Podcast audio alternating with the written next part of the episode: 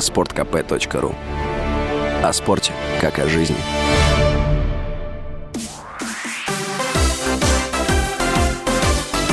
Новости спорта. Хоккеисты казанского «Акбарса» победили Челябинский «Трактор» в матче регулярного чемпионата континентальной хоккейной лиги. Встреча в Казани завершилась со счетом 3-2. «Акбарс» поднялся на третью строчку в таблице Восточной конференции. «Трактор» восьмой. В следующем матче казанцы 27 сентября сыграют в гостях с Салаватом Юлаевым, а «Трактор» днем позже примет Кунь-Лунь. Результаты других матчей. «Витязь» проиграл Сибири 4-5, «Нефтехимик» «Авангард» 2-3. Сочи проиграл «Амуру» 1-2.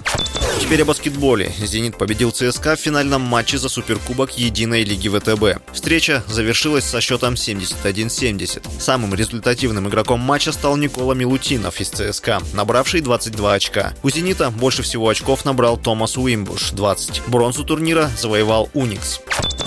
Полузащитник «Локомотива» Артем Карпукас возглавляет список лучших игроков российской премьер-лиги по числу отборов, сообщила пресс-служба турнира. 20-летний футболист железнодорожников в текущем сезоне провел 8 матчей, сыграл в общей сложности 581 минуту и сделал 37 отборов. Возглавляет таблицу российской премьер-лиги «Зенит» после 10 туров с 26 очками. Вторым идет Ростов 22 очка, третьим ЦСКА 20 очков. В 11 туре «Зенит» 2 октября дома сыграет с Ростовом. С вами был Василий Воронин. Больше спортивных новостей читайте на сайте sportkp.ru Новости спорта.